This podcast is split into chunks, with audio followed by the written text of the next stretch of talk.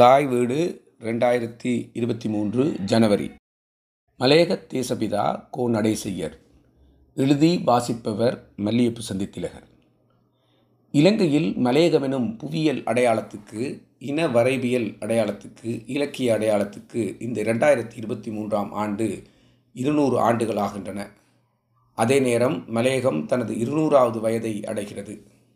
அந்த இருநூறு ஆண்டுகளில் முதல் நூறு ஆண்டுகள் ஆயிரத்தி எண்ணூற்றி இருபது முதல் ஆயிரத்தி தொள்ளாயிரத்தி இருபது வரை மலையகம் எவ்வித அமைப்பாக்கத்தையும் கொண்டிருக்கவில்லை. மாறாக மக்களை அடிமைகளாக நடத்திய பிரித்தானிய அரசின் கீழ் வாழ நேர்ந்தது. ஆயிரத்தி தொள்ளாயிரத்தி இருபதாம் ஆண்டு கோ நடேசையரின் வருகையுடன் இந்த மக்கள் அமைப்பாக்கம் பெறுதல் ஆரம்பிக்கிறது. இந்தியா தமிழ்நாட்டின் தஞ்சாவூர் மாவட்டத்தில் ஆயிரத்தி எண்ணூற்றி எண்பத்தி ஏழாம் ஆண்டு பிறந்தவர் கோ. நடேசையர் இந்தியாவில் சுதந்திர போராட்டம் இடம்பெற்று கொண்டிருந்த காலத்தில் தமிழகத்தில் தஞ்சாவூரை தளமாக கொண்டு செயற்பட்டு வந்த வணிகத்துறை சார்ந்த பத்திரிகையாளரான கோ. நடேசையர் அதே நோக்கம் கருதி ஆயிரத்தி தொள்ளாயிரத்தி பத்தொன்பதாம் ஆண்டு இலங்கை வந்து கண்டுகொண்ட காட்சிகளும் பெற்றுக்கொண்ட அனுபவங்களும் ஆயிரத்தி தொள்ளாயிரத்தி இருபதில் அவரை மீண்டும் இலங்கைக்கு இழுத்து வந்துள்ளது. இங்கே இலங்கையிலே இந்திய வம்சாவளியினர் படும் துன்பங்களை நேரில் கண்ட அவர் ஆயிரத்தி தொள்ளாயிரத்தி இருபதாம் ஆண்டு மீண்டும் இலங்கை வந்து ஆரம்பத்தில் கொழும்பு தலைநகர் தளத்தில் ஏஇ குணசிங்க போன்றோருடன் இணைந்து தொழிற்சங்க பணியாற்றி பின்னர் மலையகம் அட்டன் நோக்கியும் பயணித்து அங்கு உருவாக்கிய தொழிற்சங்க அமைப்பாக்கம் அகில இலங்கை இந்திய தோட்ட தொழிலாளர் சம்மேளனம். குறிப்பாக அதுவரை நூற்றாண்டு காலம் அடிமை நிலையில் வைக்கப்பட்டிருந்த மலையக பெருந்தோட்ட மக்களை அரசியல் அமைப்பாக்கம் செய்து ஐந்து ஆண்டு காலம் ஆயிரத்தி தொள்ளாயிரத்தி இருபத்தைந்து முதல் ஆயிரத்தி தொள்ளாயிரத்தி முப்பது வரை இலங்கை சட்டவாக்க சபையிலும் லெஜிஸ்லேட்டிவ் கவுன்சில் பனிரெண்டு ஆண்டு காலம் ஆயிரத்தி தொள்ளாயிரத்தி முப்பத்தோராம் ஆண்டு முதல் ஆயிரத்தி தொள்ளாயிரத்தி நாற்பத்தேழாம் ஆண்டு வரை அரசவையிலும் ஸ்டேட் கவுன்சில் அங்கம் வகித்தவர். ஆயிரத்தி தொள்ளாயிரத்தி இருபதாம் ஆண்டு இலங்கை வந்தவர் முதலில் நூற்றாண்டு கால அடிமை வாழ்வை வாழ நேர்ந்த மலையக தமிழ் மக்களுக்கு அரசியல் சமூக அந்தஸ்தை பெற்றுக் கொடுத்தது.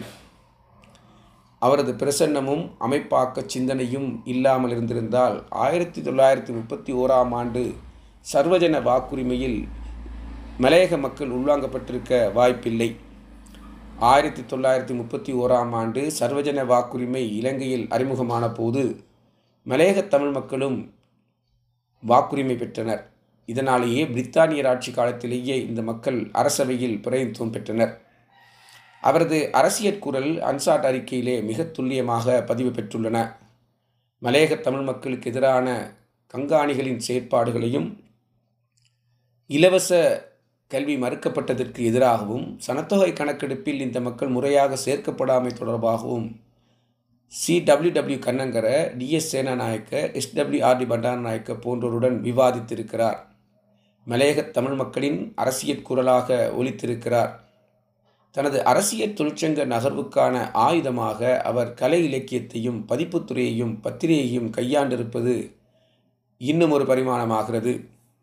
ராமசாமி சேவையின் சரிதம் எனும் சிறுகதையை ஆயிரத்தி தொள்ளாயிரத்தி முப்பத்தி ஓராம் ஆண்டு எழுதியதன் மூலம் கோ நடேசையர் மலையகத்தில் முதல் சிறுகதை எழுதியவராக தெளிவத்தை ஜோசப் தமது மலையக சிறுகதை வரலாற்று ஆய்வு நூலில் குறிப்பிடுகிறார். இதன் மூலம் ஈழத்தின் தமிழ் சிறுகதை மூலவர்கள் மூவர் அல்ல நால்வர் என நடேசையரையும் சேர்த்து தெளிவத்தை ஜோசப் நிறுவியுள்ளார்.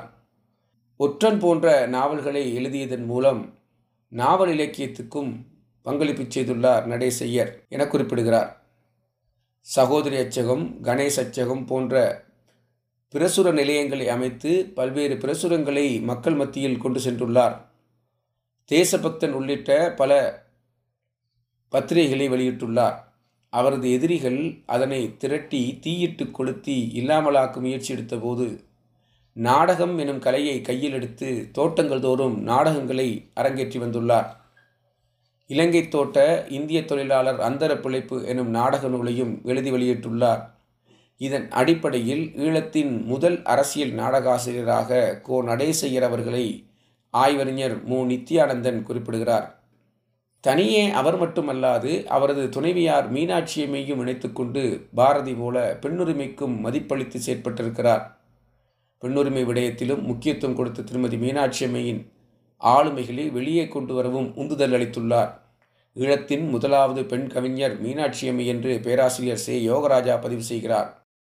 இவ்வாறு தொழிற்சங்கவாதி அரசியல்வாதி அரசவையின் மக்கள் பிரதிநிதி இலக்கியவாதி எழுத்தாளர் பதிப்பாளர் நாடகாசிரியர் எனும் பன்முக ஆளுமையாளராக மலையகத் தமிழ் மக்களை ஒருமுகப்படுத்தியவர் கோ. நடேசையர் ஆயிரத்தி தொள்ளாயிரத்தி இருபதாம் ஆண்டு முதல் ஆயிரத்தி தொள்ளாயிரத்தி நாற்பத்தேழாம் ஆண்டு வரை இலங்கையில் வாழ்ந்தார்.